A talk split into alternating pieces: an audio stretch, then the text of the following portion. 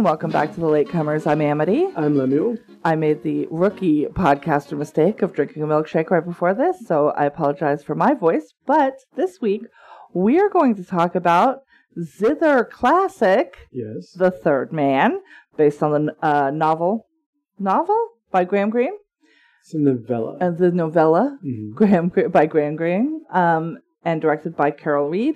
Before we get started with this, and you're going to take the lead on it this week. How was your week? Um, my week actually, it's been so.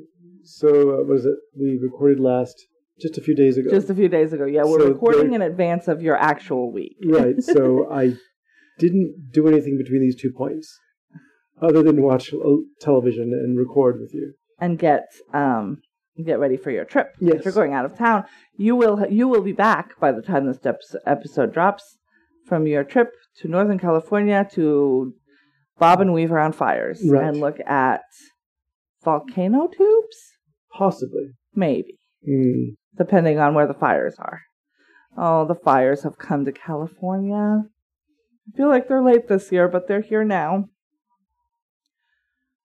All right, since we didn't really do much in the in the meantime, you want to just dive right into this? Okay. So I have to preface this by saying this is one of my favorite films. We watched The Third Man this week. We did. All right. We bought it. It was Mm. on Amazon Prime. We could rent it for three ninety nine or buy it for four ninety nine. which I don't understand. This also is a film that has several different versions. Oh yeah. Um, there's one that was uh, edited for American release uh, under the influence of David Selznick. Oh, he's the worst. Yes. But also, he had his fingers in literally every pie. Gross. But um, the film itself actually was the film and novella kind of generated each other. Oh, okay. So it's it's based on a book in that Graham Greene the Wrote a book in Wrote a book, to, right. to like flush out what he was going to do for the movie. yes. Oh, interesting. So it starts with Holly um, Martin, Holly Martins. who is a pulp fiction author. He's played by Joseph Cotten. He was played- in a movie we saw recently. Yes, he was. He was a police in that. he's an interesting actor too. I um had a very long career, and he started with the Mercury Theater. He's if you told a police sketch artist to draw a handsome man, a handsome European man, he would say, Here's a white man of handsomeness. And then that is Joseph Cotten. He is relatively bland. He's pretty tall. That seems Mhm. to be his defining feature. He's he's a very he also has a wonderful voice. He does have a good voice. He used to narrate um, this documentary series that was run at the end of, like, for instance, when a television program ran short in the old days, they Mhm. would have uh, these sort of segments. Uh, I can't remember what they were called. And he would narrate them, and he had this really wonderful voice. I remember, but he uh, he's a very interesting actor. Um, Are we going to see any more of him? we might. He he had the great good fortune of meeting and befriending one of the great geniuses of the film world, in Orson Welles. Yay! Back Hey when- guys, Orson Welles is in this movie. right? It's not for a while though. Yes, but uh, he's uh, and Welles said of him, "You're truly lucky to be tall and thin and have curly hair." You can also move about the stage without running into the furniture. But these are fringe assets. I'm afraid you'll never make it as an actor. But as a star, I think you might have hit the jackpot. There you go. He is of a certain type where yes, um he's a serviceable actor Mhm. and he's great on screen, but he isn't Meryl Streep or or Orson He's- Welles even. Right. He's not one of those actors who can pull off a great variety of parts. He's not, but he's very, he's he's a very funny kind of everyman. Yeah. And in that respect, he reminds me a lot of other actors like Jimmy Stewart, Yeah. for instance. In that, Although Jimmy Stewart was also a fantastic actor. Right.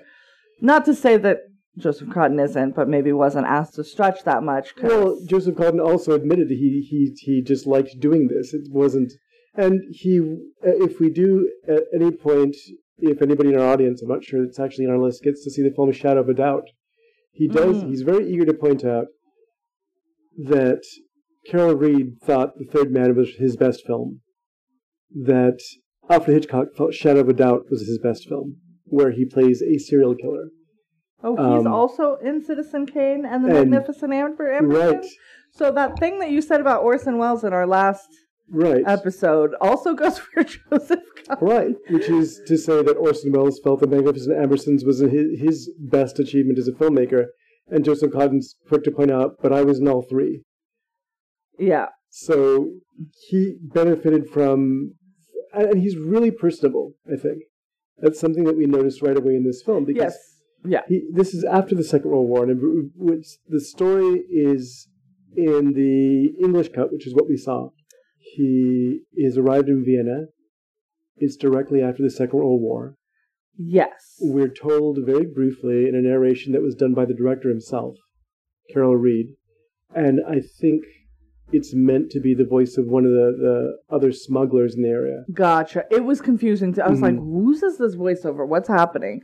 Because it's a, it's an assertive voiceover. There's a choice with the tone and the language for it. Right, sure. but at, when he's um, he doesn't come back for the entire film. No. It's just a person who you can imagine sitting in a club somewhere saying, you know, or a cafe in Vienna. Yeah, let me tell you this story that I. That I remember back in the old days when. Vienna was when the city was divided into equal parts. I never knew the old Vienna before the war with its Strauss music, its glamour and easy charm. Constantinople suited me better.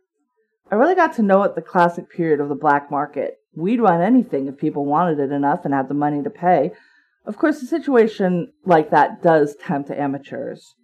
But well, you know, they can't stay the course like a professional. Now, the city is divided into four zones, you know, each occupied by a power the American, the British, the Russian, and the French. But the center of the city, that's international, policed by an international pro- patrol. One member of each of the four powers. Wonderful. What a hope they had. All strangers to the place, and none of them could speak the same language, except a sort of smattering of German. Good fellows on the whole. They did their best, you know. Vienna doesn't really look any worse than a lot of other European cities. Bombed about a bit. Oh, I was going to tell you, wait, I was going to tell you about Holly Martins, an American, came all the way here to visit a friend of his. His name was Lime, Harry Lime.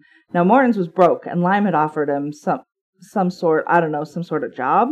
Anyway, there he was, poor chap, happy as a lark, and without a cent. Um, so, Holly Martins is a writer, He's a pulp writer. He writes um, westerns. westerns, which is something that's really hard to explain to a modern audience because there's so few western writers there were at the time. Yeah, I guess so. They're Mm. but they were super common. They're like dime store or Oh, yes. dime dime novels. And we were only, I mean, Westerns were like the thing. we were what at that point they were about 60 years away from the old west. So it was something that Mm. happened within a century of the lifetime of the reader. Right. So- and I know that those sorts of books were also very popular in Europe, weirdly, Yes. because there was this fetish fetishization of the American West. Well, the same way that we, for instance, or even I, read Rudyard Kipling growing up. sure. The Yep. Indian frontier was the equivalent. Yeah, he's it's a this problematic wild place situation. uh, that uh, was filled with uh, either loyal servants or dignified enemies or that kind of thing. Assassins and yeah. yeah, Okay. So Holly he's Martin is- going home right. or going to meet his friend. He's going to meet his friend because he's flat broke. And he's going to meet his friend Harry Lime. And Harry Lime was Is not a lime with a toupee on it. no. That's Harry- all I can picture. Harry Lime, who is a, a friend, offered him a job. And when the first thing that happens when Holly Martin arrives is that he discovers that Harry Lime is dead. Yes. He was what struck by a car in front of his Crossing building, crossing in the street, and he the first sort of real scene we have other than him arriving and going to the house and hearing that he's not there Mm-hmm. is him at the funeral Right. or the And- burial even, not even like funeral. So he goes and he sees a number of suspicious characters, and Yes. an extraordinarily beautiful young woman, Anna, uh, who's played by uh, uh, Alida Valli. And doesn't say a word, but he's sort of instantly smitten with her. And there's a strange man who carries a little dog with him. There's just a number of characters, and members of the uh, of the Royal Military, Mm. Royal Military Police, rather. Yeah. They're played by Bernard Lee and Trevor Howard. Trevor Howard, in particular, becomes one of the great lights of the English stage and screen. hmm And a lot of what makes this movie special is seeing all these remarkable actors like tucked away in all the parts of it. So Holly goes to a bar and gets drunk, Just yeah. hammered. Holly doesn't know what he's gonna do with himself. It's funny because Holly is not particularly likable. Because Holly is sad that his friend is dead, but more sad that he doesn't have a job. right. And so, but he's crushed also. He's, he has no idea how he's going to get back to right. the States, Yeah. for one thing, and Yeah. that's a very real concern.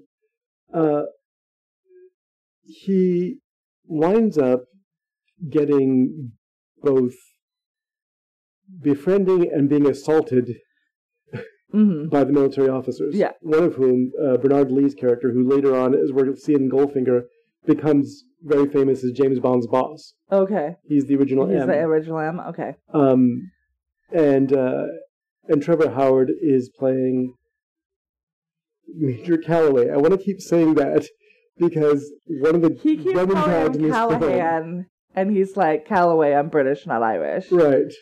And then he keeps doing. He keeps calling him Callahan on purpose. Yeah, one of the running gags in this dick. film is that Holly does not understand anything about this world that he's in.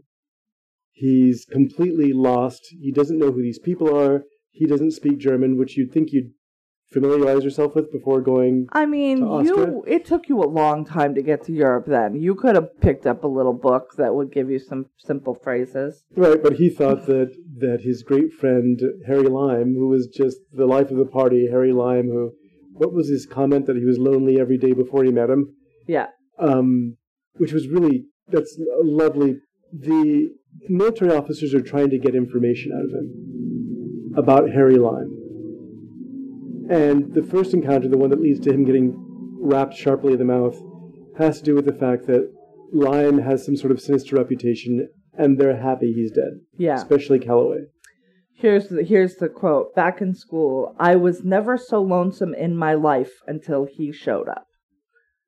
Wow, that's a great Graham Greene kind of I.e., he didn't know how. he creates a hole Right. in his absence. Yes. Yeah. Uh, so one of the the um, one of the first things that happens is this encounter with the police officers. After that, he is he's really trying to find a place to to uh, to settle it. What is he going to do? He befriends the officer who, strangely enough, struck him, who's a fan of his writing Yeah. And he arranges for uh, Holly to give a lecture in two days. He's the one who start is they go he goes to the bar because they offer to buy him a drink, Right. right? Mhm. And then he gets drunk and then they have a fight. And then A fight. this well. And then the guy says to the a man who is running a a, a lecture series. right. This is a famous American author. You should have him speak. And Holly white mans his way into a place to stay and a job Right. by just going, yeah, yeah, yeah, totally famous, totally an author, totally have things I can say to your author. despite thing, despite everything, Calloway is trying to get him out of town. Is willing to, you know, I'll put you on a plane going Mhm. out, Mm. and I will put Don't you worry for- about it. for the night. Yeah. But you have to, um, you you know, you have to be out of here tomorrow. Yeah. And then of course he's able to get in uh, good with the uh, literary society and stay for another couple of days. And during these couple of days, he begins to formulate an idea about Harry Lime and how he was killed. Mostly, it's put together from speaking to the porter at Lime's hotel. The porter at Lime's hotel, who was the first one who said, "Oh, that dude died," Right. and we find out what he Well, the the suspicious. he suspicious. saw Right. He saw. What happened. He Mhm. saw the after. He heard what happened, Right. which was Harry Lime got hit by his own driver. Right. So the suspicious thing is that, well, you know, and again, uh, Holly, being very suspicious, goes, well, he was hit by his own driver. And his doctor had waved to him. He'd crossed the street and got hit by his own driver.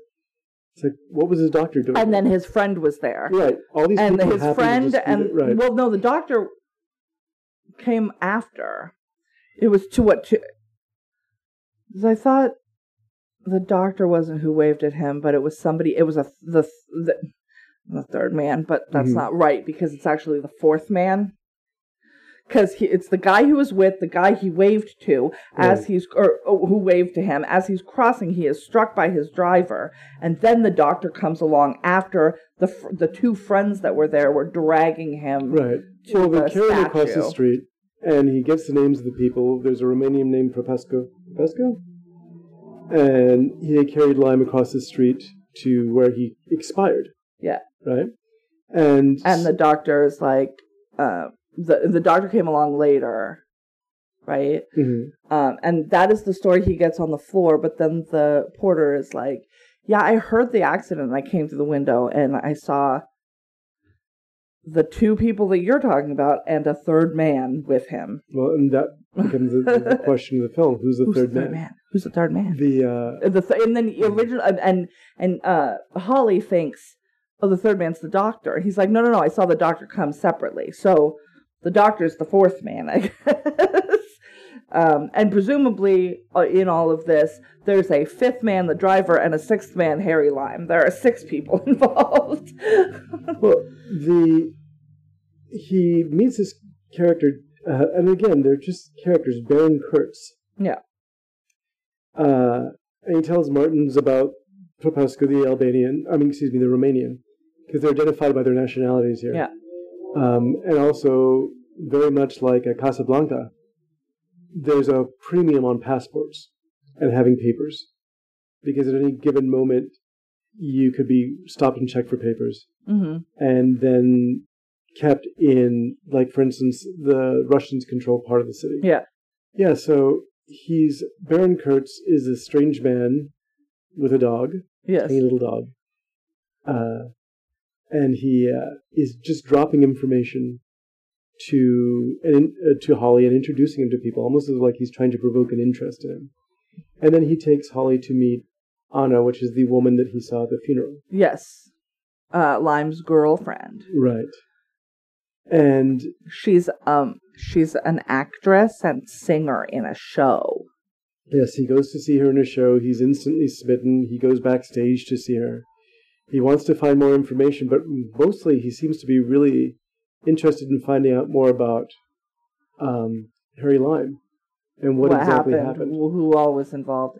Well, because he's gotten this story from three people, and all of them have corroborated those stories, and all of them knew this man. And I think at this point he's got to know from the experience he's had with Harry Lime that hmm, maybe people who know him might want to do him harm. Right, and that's that's uh, he he finds the information, or rather, he, he thinks that it was a setup. Obviously, if his own driver killed him, and the people who signed off were these vaguely sinister characters. yeah. and then Baron Kurtz is telling him about uh, the people who wanted Harry out of the picture. Yeah. He goes to Major Calloway and says, "Why aren't you investigating this?" Yeah. He's he does do to a certain extent sort of an ugly American, Yeah, he does. He Why he, can't he, he you- does he also does a I need to see your manager. right? He why can't you He guys pull your things bit, together? Why can't you do this? If it was America, we would have solved that kind of thing. Yeah, which is untrue, but that's fine. Calloway informs him that um, that Harry Lime was wanted by a lot of people. Yep, because he was a dirtbag. he was smuggling. And at first, Which is Holly, that's not necessarily right, bad. Holly thinks it's innocuous. It's like smuggling cigarettes, smuggling tires, smuggling. His thing, though, was that he was responsible using Propesco who was the uh, who worked at a hospital, stealing quite a bit of penicillin over time. Yeah. Watering down the penicillin Yeah. and selling it on the black market. Yeah. So not not he wasn't just smuggling. Just smuggling is a way that people get by. hmm He was stealing a drug that saves lives and then turning it into a drug that kills people and then selling that to Right. every quadrant of this city. So every single group is like, well, this dude's killing children, so fuck him a little bit. well, well, the danger of it is that with it being watered down, you don't know what he cut it with, more Right. or less. So you don't know what else is in it. you are go you're giving the Right. a, a life saving dose to somebody, and And then they die save their lives. because they it wasn't that. Yeah, yeah. It's uh, it's real shitty, y'all. Based on that, Martins decides maybe I should leave. yeah, maybe this is none of my This business. is- I this is should just get out because apparently my childhood friend and my he's pretty self-centered, so he's also going to be thinking, what the fuck was he going to have me do? Well, that's it. He was gonna. That's Like, am I making marketing materials for this? Like, what the fuck are you? If this is your business Uh-huh. and you offered me a job, what the fuck were you thinking I was gonna do? That's the question. And later, well, we'll get into that in a Yeah. minute. So he begins to see where this is all not going to get him anywhere. He's investigating a person. He's trying to clear his friend's name, and it turns out his friend was a real Dirtbag. Yeah, So he goes to say goodbye to Anna, yeah. It was nice meeting you. You're a very pretty lady. Mhm, and he tries. To, he makes these really kind of almost embarrassing overtures. Yeah, he's uh he's a bit ridiculous to her, and and she is un- she's she is completely not. uninterested. And the thing is that what I think is the most compelling thing about her character is that she's really just stuck on Harry Lime. And she will not, even if he is the monster that Yeah, everyone's I- claiming. which makes me really like girl. Now, oh, we should say she is in a precarious situation right. because she has forged papers. That Harry Lime got for her. off of it. yes, um, because she is uh not Ukrainian, but like that. Uh, Czech. I think it was. Check. She's Czech. And the way that the situation is in the city and the way that the ch- situation is with uh, the Czech Republic and, you know, the Slova- Slavi- Slovakian Republic or whatever it is now, that it used to be Czechoslovakia, right? Mhm. Um, and was at this time, um, is that the Russians would basically be like, oh, she's ours Right. and then they would maybe disappear her into the bowels of Russia and we never see her again. So she is not trying to live that life. And so she is she's in Austria with forged papers, but in being involved in all of this, she's gotten swept up and they have taken her passport from her. They know it is a fake. They have let her go on her own recognizance, but at any moment they could sweep in and hand her over to the Russians, and then she's, you know, a goner for all intents and purposes. Um, and that keeps happening because, and, and I really thought that we were going to do more with papers because that at the police station, they're constantly, there's one dude who looks like Toby, um, what's his name? The, the little British guy that played Oh, like Toby Jones. Toby Jones. He looks like he like has Toby Jones vibes, and he keeps coming through and going. I've got more questions on these Russian papers. I've got more questions on these papers that this young lady has. I've got some more questions about those papers. Like he comes through a bunch of times. I'm like, is that what the crux of this whole thing is? Is whoever is the forger for these? No, no. it's just that one character, that one background character, really had a hard on for those papers. Well, he's uh, he's interesting because one of the things I noticed watching this film is how many echoes of it there are in films now. Sure. And it reminds me of the character in Boogie Nights, Oh, I've never seen Boogie which Nights. is there's the cinematographer who's always interrupting people's important conversations to talk about what lens he wants to use. Oh, okay. So that's like Yeah, Okay. as a matter of fact, I was watching. Um, there's a scene in uh, in The Departed, where Matt Damon and Don't spoil um, it for me though. I still haven't watched. Vera Farmiga have an interaction that's literally lifted right out of The Third Man, Oh wow.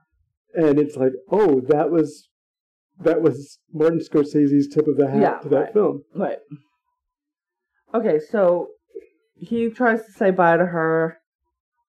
Where are we at? Oh, and then a cat gives everything away. Right. So the cat she said earlier when she's in his apartment, she's in Harry's apartment, because one of the things that had happened earlier is that the porter was going to tell him more information. He calls, um, he calls Holly, or rather, he tells Holly, "I wanted to tell you this, but my wife was around and she was Mhm. paying attention." To, and there was a, a scene earlier where, when Holly is trying in a very ham-fisted way to get information from the porter, that he um, he starts an argument, and there's a little boy, a very Mhm. kind of tiny, Cherubic, adorable baby. kind of like, but he has a very Also, another thing where I was like, what's going to come out of this? Nothing. kind of almost grim look on his face. He looks like an Edward Gorey drawing of a child, Yes. Such small eyes. and he's Small eyes. And he overhears Holly and the, the the man having an argument, and then later Holly and this guy kind of reconcile, but it's in front of the man's wife, and she keeps interrupting so that he doesn't give out any more information than he needs to. And eventually he tells Holly, "Well, there's something I, I do ha- I know. Something's wrong about this whole murder thing, and I can tell you, but you'll have to come and see me at the hotel here that that uh, um, Lime was renting." Holly goes and shows up, and the guy is dead. Oh, right. And they're standing outside, he and, and Anna, Oh my god. uh, and as they are waiting, the little round faced kid sees him and puts two and two together. You can just see it turning in his head and starts announcing that Holly is the murderer. Oh, right. So suddenly there's people chasing Holly around Austria. He has no idea where he is. He's trying to Yeah, no, away. he's just running. Um, but anyhow, so at this point, um, he's saying goodbye to Anna. Yeah. Because he is feeling like this is it. They've proved it to me. They've told me that they proved it to me beyond the shadow of a doubt what happened, and that's unforgivable. I need to go back home. They're paying my ticket anyhow. And there's a cat that was living in Lime's apartment that never took to anybody. It was always kind of hissing and scratching at people, Mm. except for Harry. That's what Anna said. hmm Cat is wandering around and The outside. They're outside. Right. This is outside. After he said goodbye to Anna, he's walking down the street outside of f- Lime's he's place. being followed. and he's yes he hears some steps all you the other thing we should talk about real quick before this because this is a scene that relies on it this film was filmed in post-war vienna hmm the piles of rubble are piles of rubble left over from the bombing of vienna during world war ii Right. like we are seeing like it is high production value by dint of shooting in Vienna in 1948. That's it. That's what did it. That's what made these sets. They just found the sets like this and were like, "Yep." Right. Well, that that's kind of what lends it sort of this sort of this credibility. It Mhm. feels almost semi-documentary hmm in approach. yeah, kind of. Yeah. And Graham Greene went there to gather material to write this film, the Mm-hmm. screenplay. Sees what's going on, starts giving him even writing even more background information than he uh, thought he was going to write.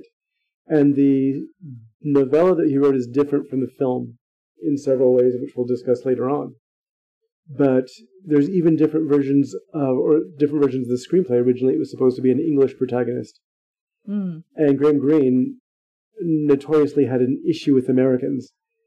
And so that comes out. There's a lot of kind of very quiet jabs at Americans, the way they behave, you know, in European spaces. But Holly thinks he's being followed. He sees the cat wandering around into an open doorway.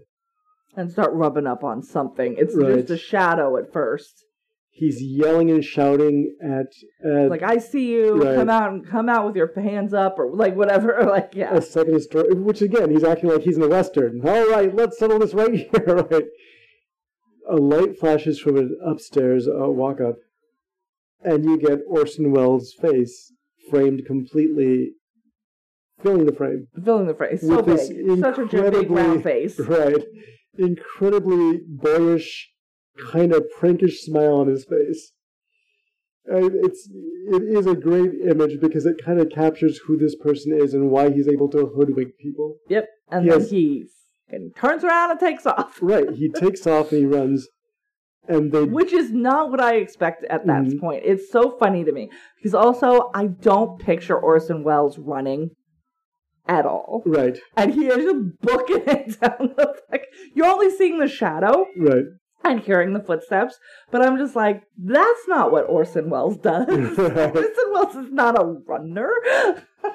But yeah, it was. It's a really great image. I think I the um, it's that's that that scene in itself is like the culmination of a lot of what is going on in the film.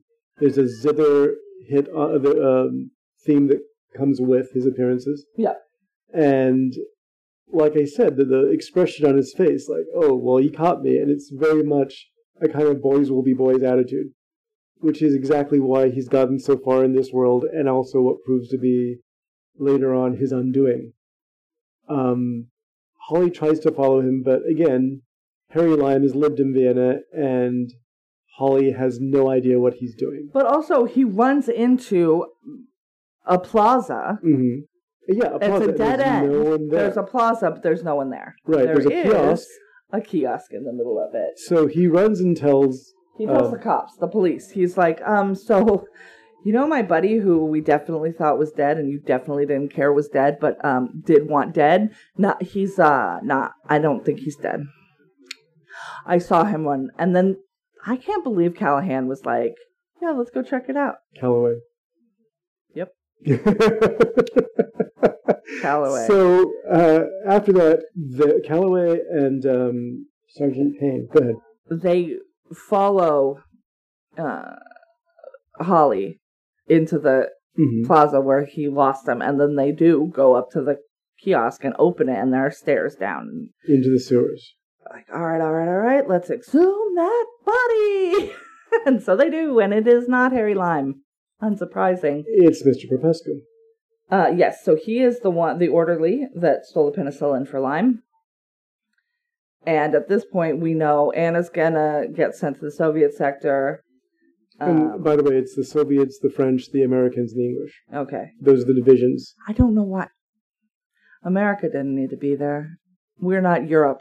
America didn't need to rewrite the Japanese Constitution after the war, but it did. ah, It's- because because we're so good with our own. right. Um, yeah. So th- what's what now? They're like, okay, well, we're gonna. You still have to go. We're gonna send her to the Soviets, and uh, we're gonna chase Harry Lime down, and we're gonna kill him.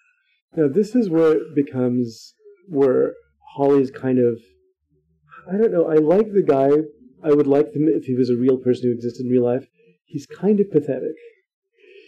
He is so infatuated with Anna that he will do something. He's trying to create a gesture to save her from her fate as a Soviet citizen. I actually think it's more that he's he's really about himself. He's hmm. really about getting himself the most.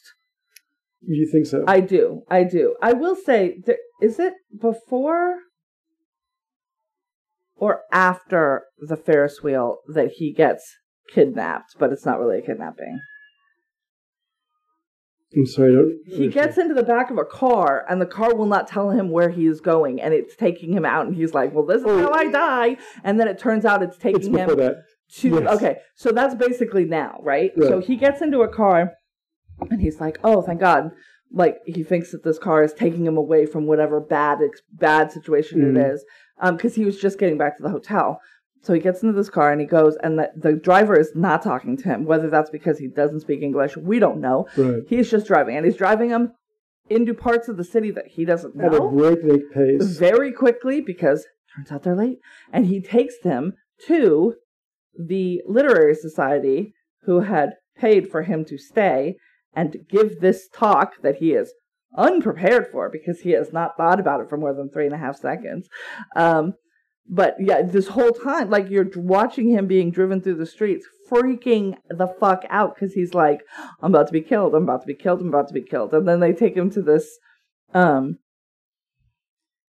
It looks like a hotel. lecture. Yes, and it's a bunch of right. women who have questions about literature that he is ill prepared to answer, Right. and he just makes an ass of himself on the stage, but does not care Right. because he does not care. But he's also preoccupied by the fact that Harry Lime is still alive. There's all these other things going on. I understand that, Right, but know, you have but- been your your hotel has been paid for. You could have done an hour of prep for this and remembered when the fuck it was gonna be. Although the dude that ke- he keeps seeing the guy that agreed to have him Mhm. stay and whatever, and he's like, "I'll get you those details soon." And I'm like, "Okay, well, if you never got him details, then I guess I can't." Well, also, I, I like, and again, from the point of view as a writer and knowing, again, Graham Greene is a writer who's very familiar to me, uh, the whole idea that he writes westerns and people are asking questions like, well, how do you feel about stream of consciousness in a novel? And he's like, what? Yeah, he's like, and they're going, well, what do you think about James Joyce? He's like, what? You know, Yeah, like yeah. He has no opinion also whatsoever. that's a bad i'm sorry i'm just Right. gonna i'm just gonna critique the critique Right. the audience here why would you ask an author what they thought about james joyce are they a, a an Well, again, expert on james, James joyce? what are you talking about James, uh, this again, this is part of when it took place. James Joyce's kind of fiction was still very new to the world. i don't that's so- fine you are going to see an american author Right. why are you asking him a, his opinion on another author it's just it's like what is this group what are you doing here It seems like a bunch of people who don't have anybody else to talk to about this because they've all been bombed, and this is their their saving grace. They begin walking out on him yeah no they when don't. he can't answer questions. So it's it's sort of It's humiliating just it's just a weird. I don't. Maybe I just come from a place where I hate question and answer sessions because the questions are we did that though. shit. We both of us worked at Cody's in Berkeley, Uh huh. and we both worked the event staff. Uh huh. and the Um, questions are always dumb as shit. yes, Uh, And uh, I extend this out to also Terry Gross asks dumb as shit questions. okay. I know she's well loved, but man, I cannot stand that woman. She has the most basic bullshit and then doesn't accept an answer. I just, I don't, okay. I don't, she's beloved and I just can't. Okay, sorry. All right. okay, so anyhow, So that happens, but now is he gets a note, right? He gets a Right. note from Harry Lime and he's like, Come by yourself at midnight to this place. Sort of. well, he gets a note, and he's going to meet him by the Ferris wheel. The Ferris wheel, so romantic. And they both get into the Ferris wheel because Harry Lime does not want to be out in the open for any amount of time. Because there are four police forces looking for Looking him. for him. And probably non police people. And- you are killing people Right. indiscriminately with Mm. your nefarious behavior. Not only that, there are gangsters who probably want a piece of him. There are other smugglers. There are. Oh, you guys, we figured out who the third man is. It's actually the first man. It's Harry Lime.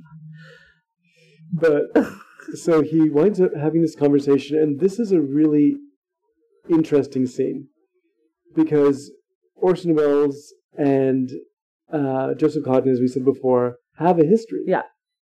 Um, as an actor, he's the actor who found Joseph Cotten and put him in the Mercury Theater, and you know, essentially made him a star. And so there's a really interesting interaction that ranges from being very menacing to where Harry Lime opens the door, of the cabin rather, because these are very large, of the Ferris wheel and makes suggestions that he might push him out, Push him out, yeah. And then closes the door. Oh, you wouldn't hurt me, and I wouldn't hurt you. Blah blah blah blah blah. That kind of thing, or vice versa. Yeah.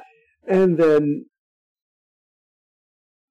Holly tries to rationalize with him, like, "What are you doing? Yeah, what the fuck, dude? What I the fuck? mean- Like, what the actual fuck, though? Are you doing? You there are people dying, and he money, gi- money, money, money, he gives this money.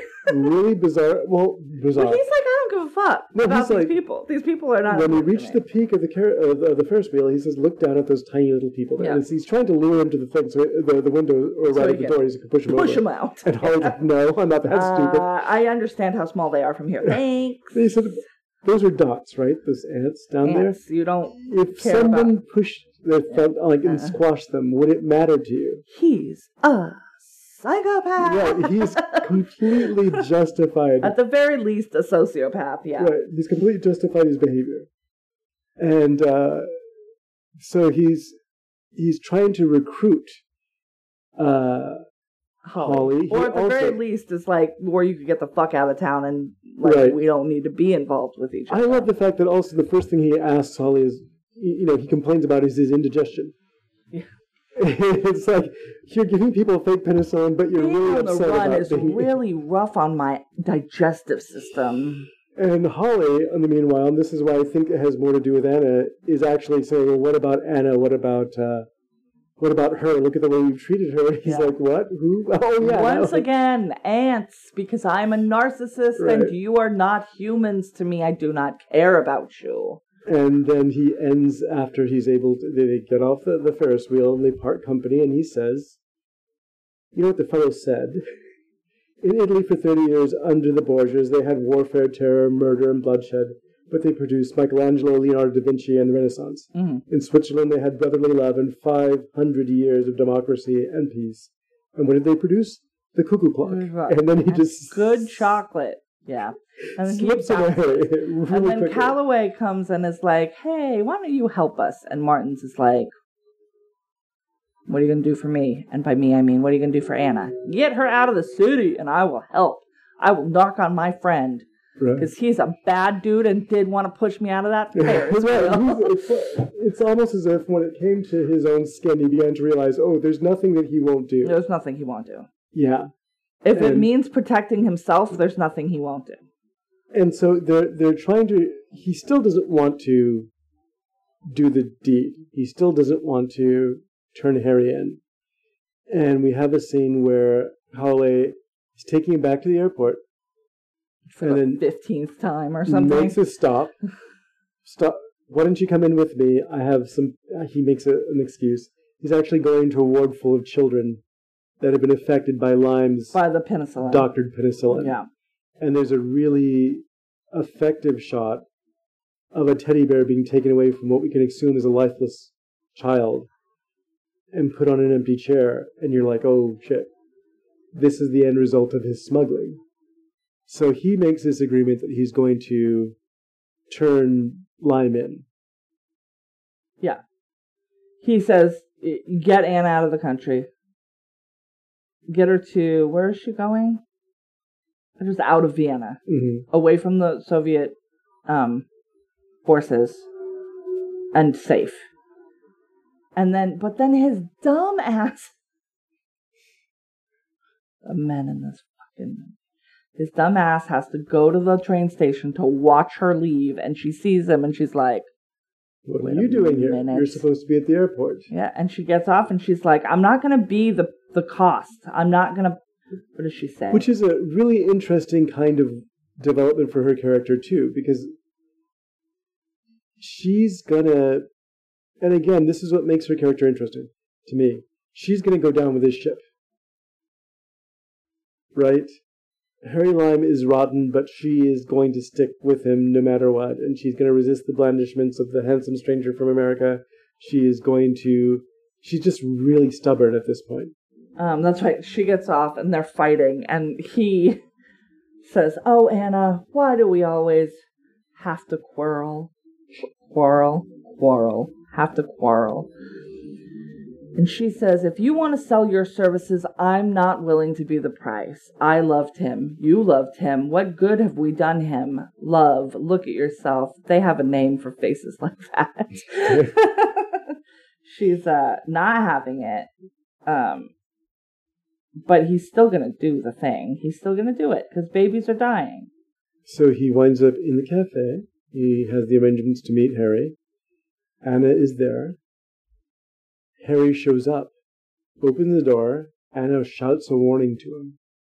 You dumb bitch. And he seems to, and that's the confusing part, like seeing that Harry almost makes the overture to like take her with him and then realizes the police are after him. Yeah. And that no, and I gotta run, and Right, this bitch he has to take heels. Not interested. and she's like, "Run, Harry, run!" So then becomes like um this scene that's out of Les Miserables, where Yeah. we're running through the sewers of Vienna and we're being pursued by, By like a bunch of different types of police. right, all sorts of different police. Dogs, like the whole nine yards. I was really interested in how good that scene was. and how exciting it was. Even though I knew that the whole film was leading up to this, right? Speaking of like last week when we were talking about Thelma and Louise, the whole Yep. movie's leading up to this big moment Yep. that it just cuts short. This scene has just the right length where Yep. shadows being thrown up against the wall. This is It's something beautiful. that's been imitated so many times. In the black and white, it is beautiful. right. And the music is so good and Right. frenetic and like keeps you with it. right.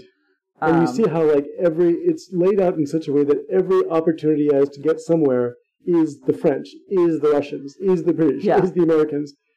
And so finally he he's running up there's one opportunity for him to escape through it like a manhole. He's climbing up a ladder. And he's been shot at this point. Calloway Right. shot him, so he's wounded. He killed um Payne, the No, he- the, the The, the reason why he killed Payne though is so really sad is that Payne was trying to save Holly. Because Oh. Holly now is furious. That's it's like right.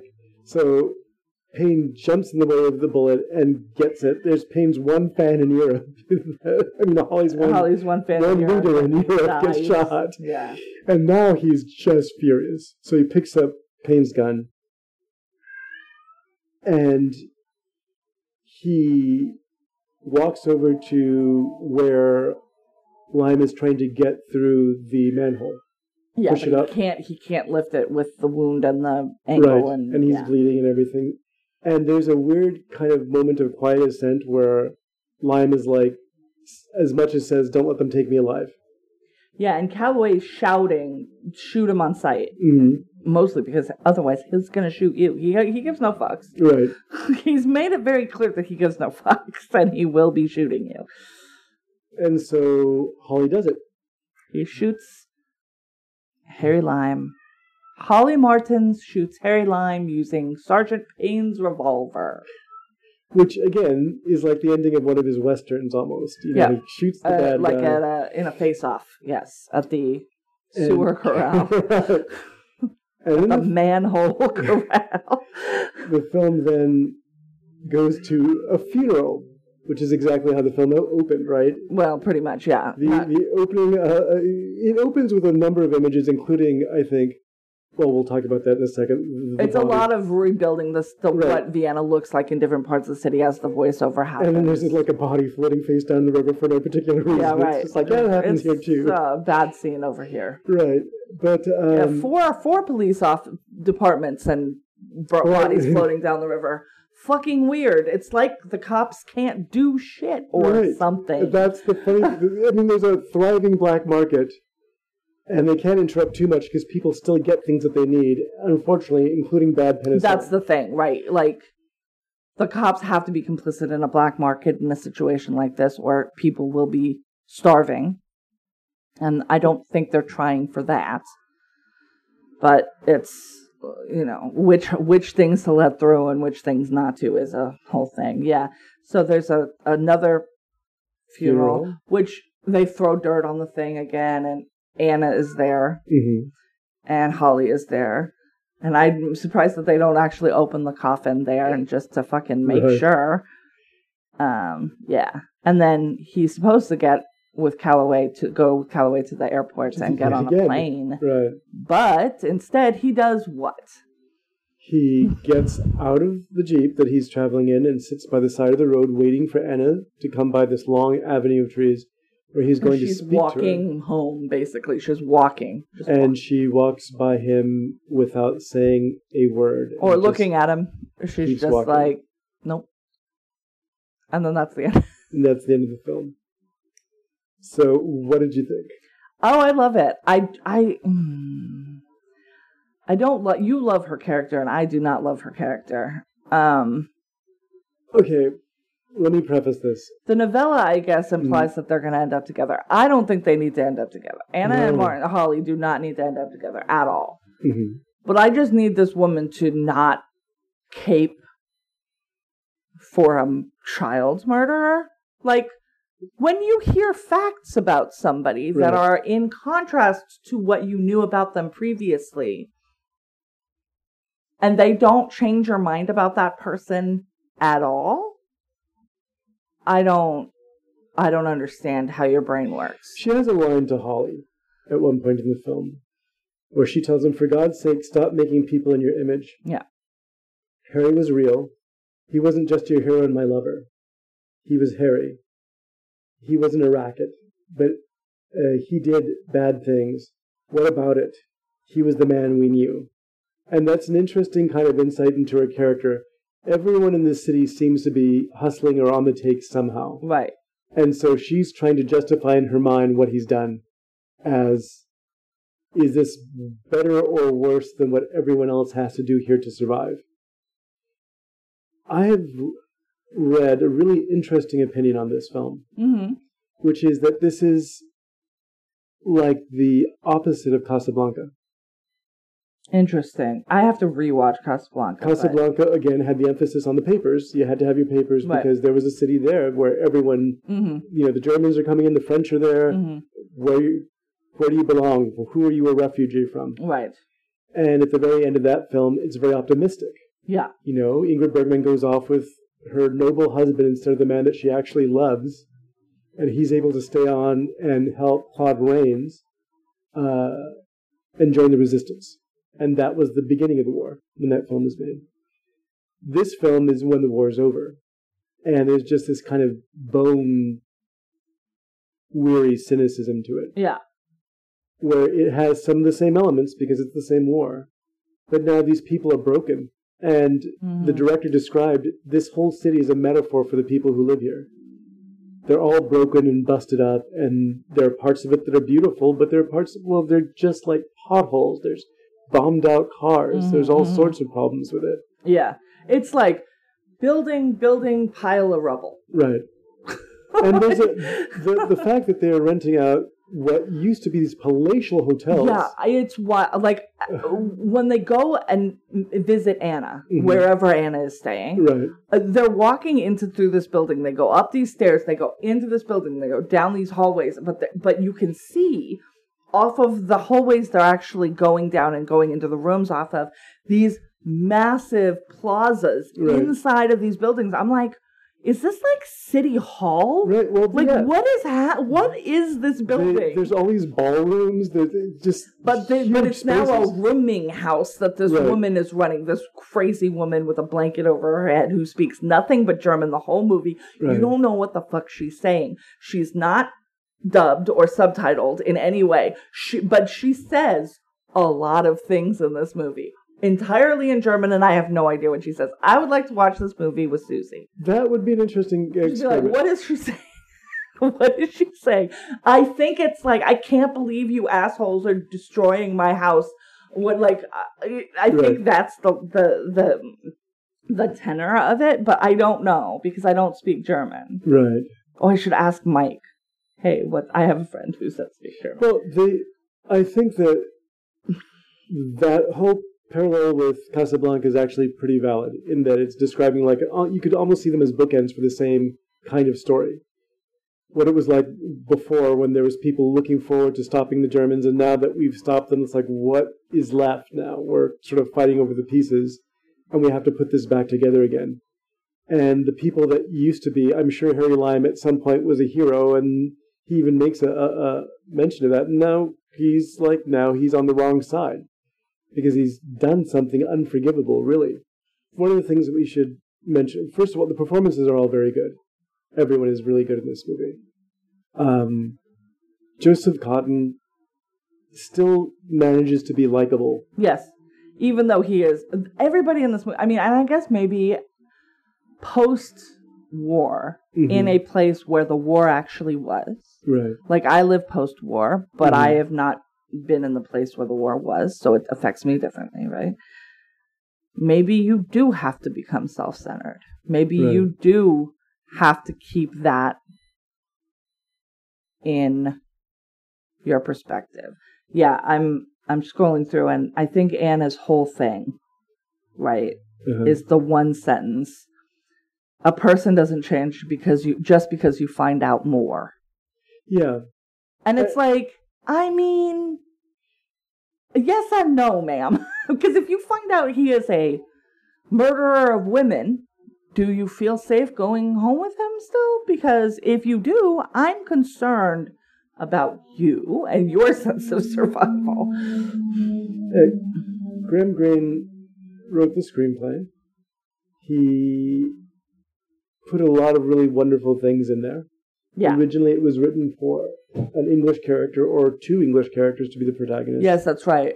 and they were the same two English characters who there's I mean, if you believe, um, um, not Rebecca, Gaslight, right. Joseph Cotten is British. He played a British Right. police officer, kinda. Well, there was He a was American as shit. He did not have an accent. there was a comedy team that showed up in several different films from different directors at the time. Um, I don't know exactly what to. Always playing different characters. They were mostly obsessed with cricket. Uh-huh. Uh, they showed up in The Dead of Night, which is one of my favorite, very early horror films. They show up in The Lady Vanishes that Hitchcock did, and they are almost like imagine for a modern audience like Jay and Silent Bob showing up in movies from other people, Yeah. and they were supposed to play a part in this film too. And they they just wound up like the, the tone has just taken this Yeah, like. turn. It's like it's, it doesn't need to be that funny. It's and it is pretty funny. Yeah. And I think that part of Joseph Cotten's gift is to make, like, early in the film, he walks deliberately under a ladder. Yeah, he, like, like right off, like it's the first fucking thing he does. And you think, And I literally was like, um, sir, right. like, especially in a war torn, crumbling ass city, don't walk under the ladder. What are you doing? He- There's a there's a line where Mhm. Callahan, Calloway, I'm literally looking at the Calloway. I'm English, not Mhm. Irish. The Calloway line where he says he says, he says to to Holly, hmm "Oh, that's what it was. You were born to be murdered." Yeah. I'm just like, whoa. you Yeah. were born to be murdered is such a real like like judgment of um of how this man is functioning in this world. It's, he, he's just kind of like a, a, a very cheerful dolt at times. And yeah, the, and he like even says when he he introduces himself to to Anna as I'm just a hack writer who drinks too much and falls in love with girls, and then uh, he does when he acquiesces to be uh to be the decoy. Mhm. He says, "I'll be your dumb decoy duck." like he just really cartoonifies it. he's, he's very funny. Um, Joseph Cotten is, and we, we made this parallel before, well, well, we'll make the parallel now, but we've talked before about Janet Leigh. How she wasn't a great actress, but she appears in several of the films that we're watching on our list. You know, as she worked with Hitchcock, she worked with Orson Welles, she worked, she, you know, and we'll be seeing a, a lot of her actually hmm um, because she knew how to choose people. hmm And so she could also be almost like a blank slate that she could project things on. And Joseph Cotten kind of plays that sort of ne'er do well character. There's a there's a lot going on in this film. Supposedly, there was the idea originally that it invented the Dutch angle. And what that means is that the camera's slightly tilted or canted at such an angle Yes, to this movie is what you show to somebody to tell them what Dutch angles are. Mhm. Like right. it is, te- it is textbook. It And I imagine the term Dutch angle comes from the fact that it comes the they were usually uh, originally used for German expressionist films. oh right, Like okay, like Deutsch, so it would be like Deutsch Yeah. angles. Um, like Dr. Caligari and things, which takes place in an asylum or with insa- uh, insane characters, and so the camera's canted at an angle. And when you look at it inside the aspect ratio that it's supposed to be seeing, which is basically a square, not like a, an extra wide image like we have now. Right, exactly. Yeah, it's a square. Right. And, and there are directors now who still use that. hmm Um, most notably, Sam Raimi uses it all the time. Sam Raimi does use it a lot he because he likes it, to do These weird thing, tilts. physical things with the Right. camera. He likes to do a lot of that. Put it on a weird dolly that'll make it move in a way where you're like, "What? Right. Why is this moving like that? and uh, also, uh, Terry Gilliam uses it a lot. okay, that makes yeah, that makes sense. He does, especially, I guess I was listening to a, a review of this film and it mentioned Fear and Loathing in Las Vegas. Mm, Where we can't stop here. His whole idea is uh, to try to get across what it feels like to be drunk or to be high. Maybe the high, yeah. that is Just exactly that what it feels like. Yeah. The funny part is that William Wyler, the director, hmm who we'll see later on, he directed Ben Hur, he directed The Big Country, I love the big country. is uh, as a joke, he sent this director a carpenter's Like a level. level. Yeah, that's funny. And he said, You can use this on your next film. and it was That's like sending like um like a light damper to J.J. Abrams for Right. his fucking lens flares. those lens hey, flares don't even need to happen anymore. No, those are done like in post. totally a thing in the past. it's not right? real. It's not actually happening. So this, I want to talk a little bit about this movie. This is a British ass movie. This is a Mhm. British Right. movie. We are watching the AFI's top thrills. Mhm. The AFI claims this shit in a way that the BFI should probably slap the shit out of them. But the British claim a lot of stuff that isn't theirs, so maybe they don't feel like Well, they need to talk to somebody. The British claim that this is the greatest English film ever made. yes. And I think that in terms of, because the English have a different sensibility about pacing in particular, where you can sit there and go, oh, I'm going to watch Lawrence of Arabia, and then four hours later you're like, oh my God. Yeah, no, this one is a reasonable length. It's 108 minutes. And it just. and it goes. It It goes. zips along, so it's it's probably, it communicates. And if something is not actively happening or people aren't actively talk, Mm-hmm. talking, what do we have? The best goddamn zither score of all time. This is the interesting thing.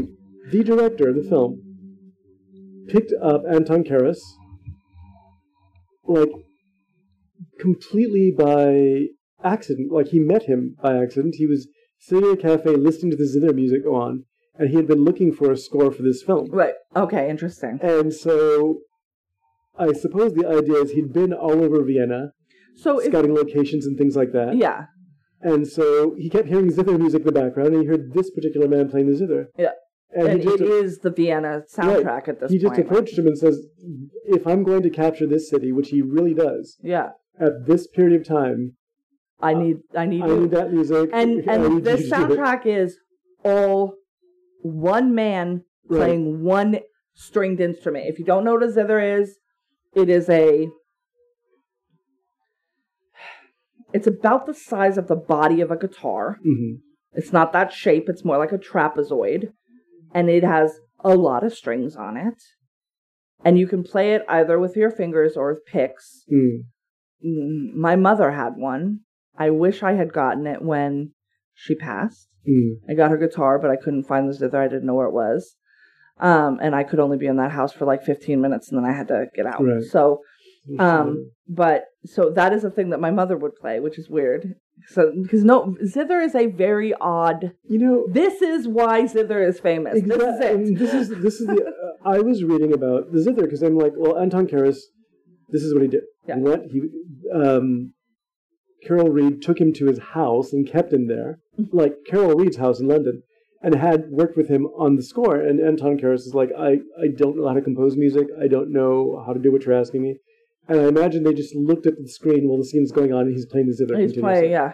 What would you play? Yeah, Right. which is how you write music. But if you don't know how to do that, Right. I don't know that I can do that. But he can. He but did. he did, and then became an international sensation overnight. He played for Princess Margaret, who loved the zither. Apparently, tried to learn how to play It's herself. such an interesting. It doesn't sound like No. anything else. It is a very distinctive I saw a clip sound. of the Beatles, and I think it's the same recording session that wound up in the Mm-hmm. They Beatles liked a lot of sitar, and then zither Right. came in as well. doing the theme to the Third Man, just as they're tuning their instruments. That's funny. And It's a very distinctive he sound. played. Like it goes with this movie. And we were talking about what are Mhm. the musical things that are inseparable from right. or movies that are inseparable from the music even it's not the the music because it is a score often automatically um, associates like when you hear this piece of music you are so you associate this visual or this character but the other way around is rare rarer when you Mhm. hear jaws Yeah. there's music that you think of immediately when you oh i thought of another one halloween Yes, exactly. Halloween is another one, and this is another one. Right. Well, you hear the third man, and if you have seen the movie, It's so distinctive. You know exactly Right. you, that music comes to your head. It is so distinctive. It is so catchy. It really is. That tune is like the theme. The fact that he came up with, he just like started spontaneously composing this is really interesting. Uh, He played it all over the world. He traveled to Japan, he traveled to Europe, all over Europe, you know, which is where he's from, and the States, apparently. And then he settled into Vienna, bought a cafe, and then that cafe, because he would play there, started getting crowded with celebrities. He's like, no, just all of you leave me alone. And he retired early. yeah, Because he had no that was not what he was. He Right, was going to play in- in cafes in his Right. hometown or whatever. Yeah, that yeah, it wasn't his his plan. Um, oh, but I wanted to talk a little bit about because we're watching the AFI top Mhm. top things. So AFI, yes, has capped like BFI. This is their number Right. one British film. I believe AFI's top. I think is still Casablanca. Right. Um, it goes back and forth between Cas- Casablanca and uh, the other Orson Welles Citizen Kane. Citizen Kane.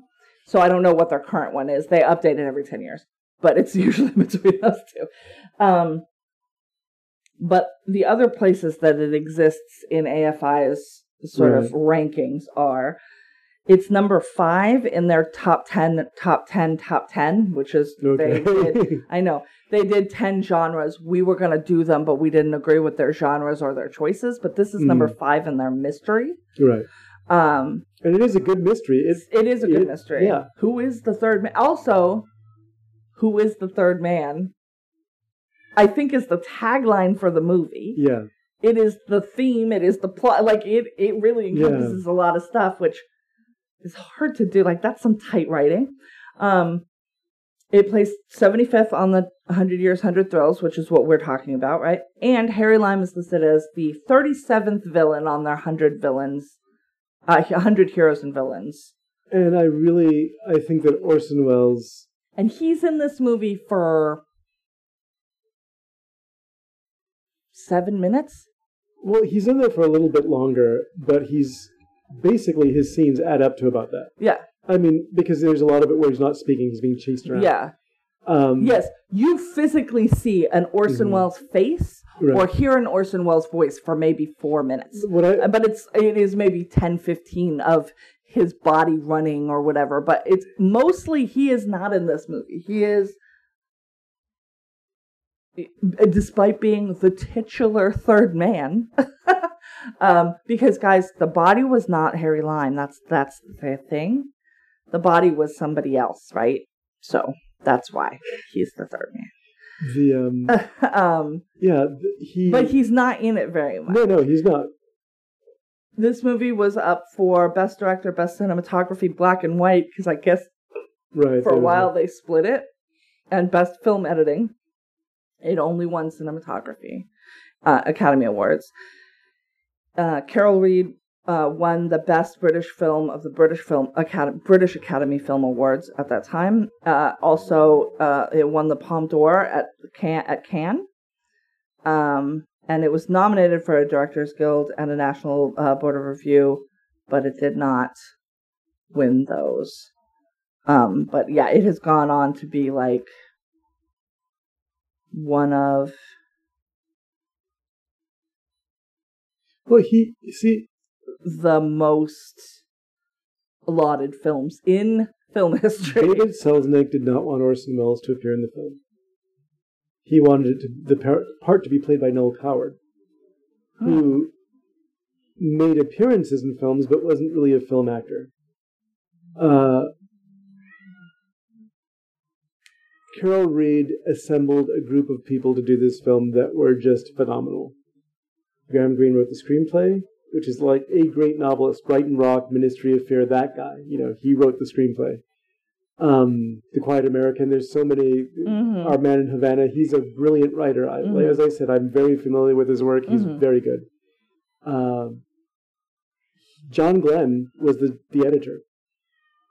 John Glen, um, and he was responsible for helping put together the whole chase scene at the end. hmm On the basis of that, he wound up later directing four of the James Bond films Yeah, because he knew how to handle action yeah. in limited spaces and confines and things like that. Um, And the cast, the international cast they they assembled, really had. They really communicated so much of that kind of weariness, Yeah. And Yeah, there were great faces throughout the movie. Um, and even our main people, like Welles and Cotten, are American. They're the only Mhm. American. Right. Them and David O. Selznick are the only American links Right. to make this an American film.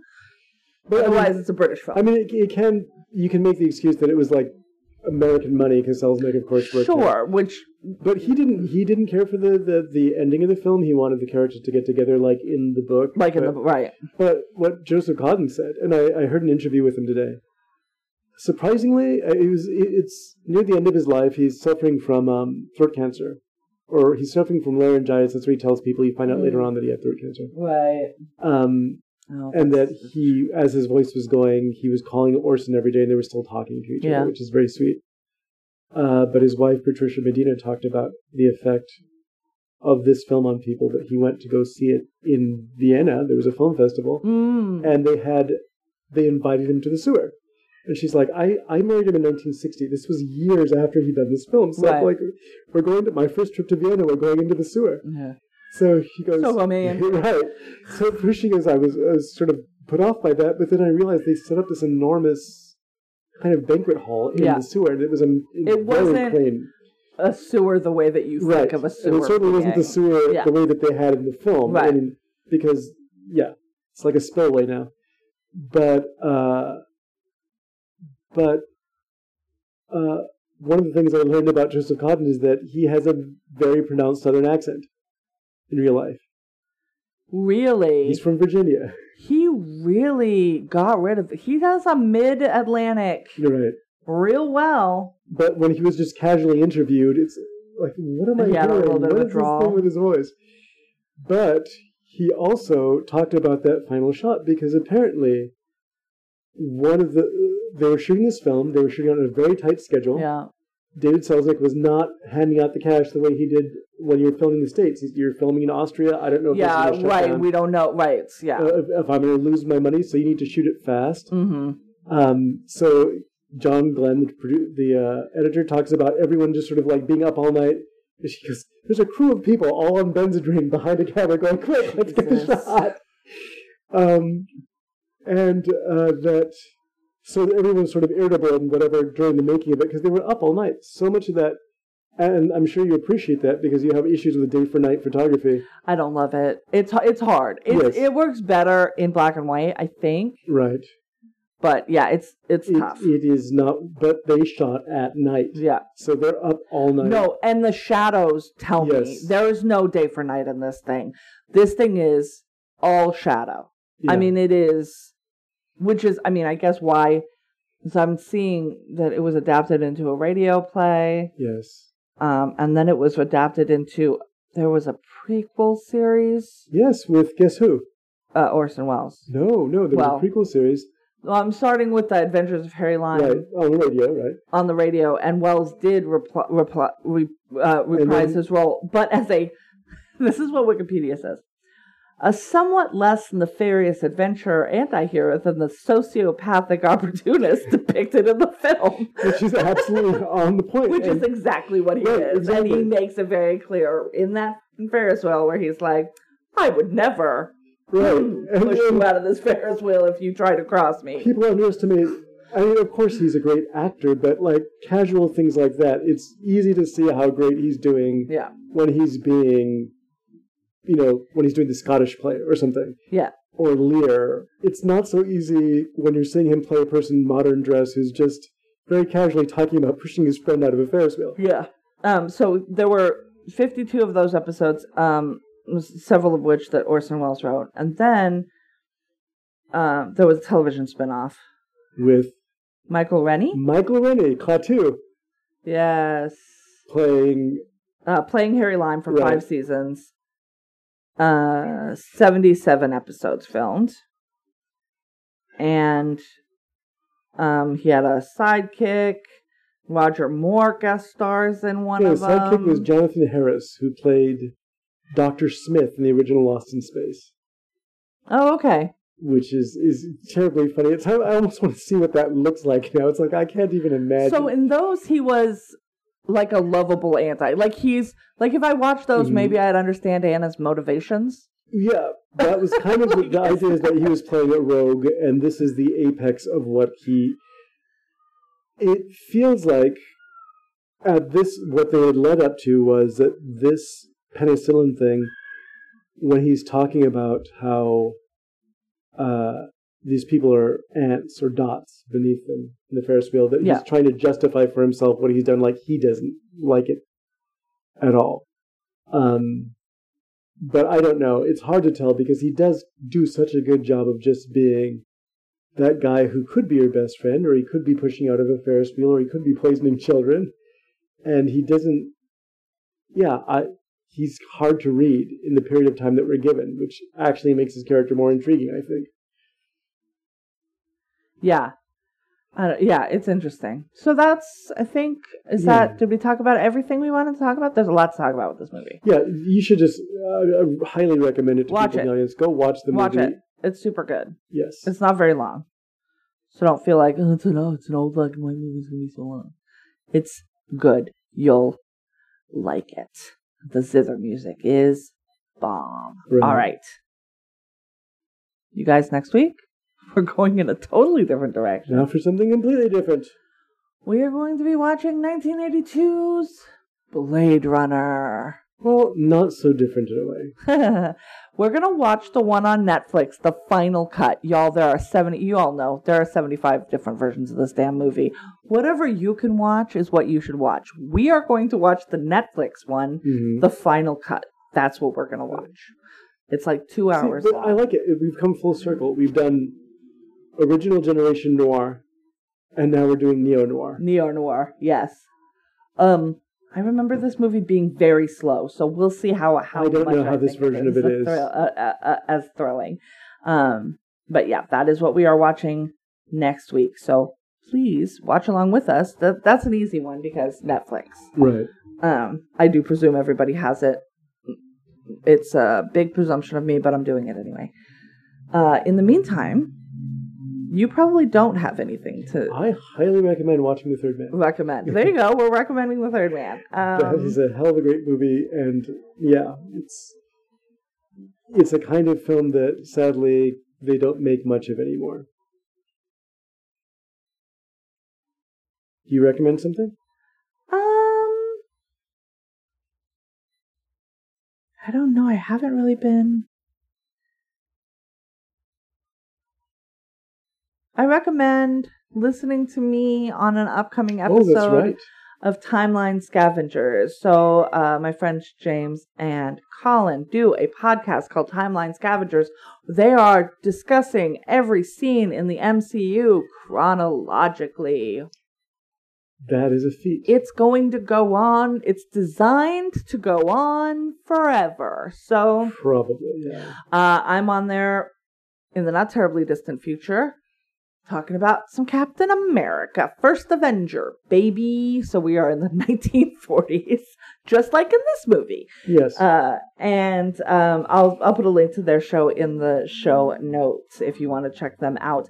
They uh, their conceit is also that if something happens in something that is released now that happens before something they already did, they will just drop it where it goes in the feed. So yeah, I asked that because I was good thinking, luck trying to figure out where to start. I was thinking about the Eternals and how Mm-hmm. the first third of the film takes place in almost literally prehistoric time. Well, think about where in Lo- where in time does Loki go?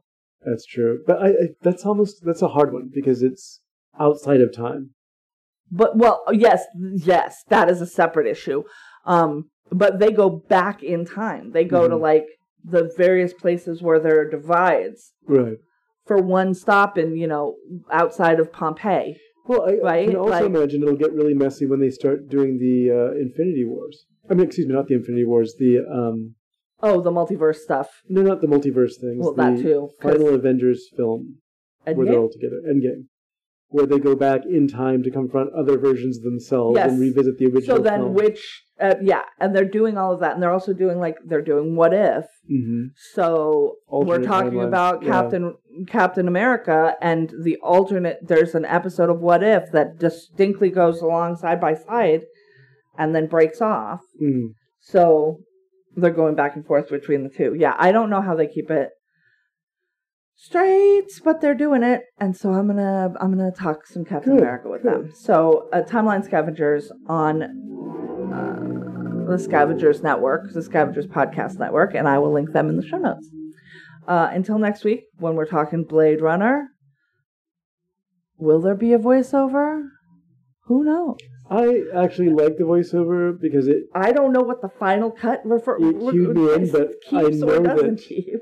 I know that he, director, did not particularly care for the voiceover, so I think that might have been scrapped. So I, I don't know where I'm going to be. Who directed that one? Ridley Scott. It is another Ridley Scott. Mhm. We're going Ridley Scott, Carol Reed, Ridley Scott. Right. Wow. Damn, Ridley Scott. Thrilling, I guess. That makes sense. All right, so we're going to talk about that. If you have questions or comments or concerns, you can email us at latecomerspod at gmail.com. You can find us on Twitter at latecomerspod, or you can find us on Facebook by searching Latecomers Podcast in the search bar. I implore you to take your medicines, and we would like to remind you better late, than never.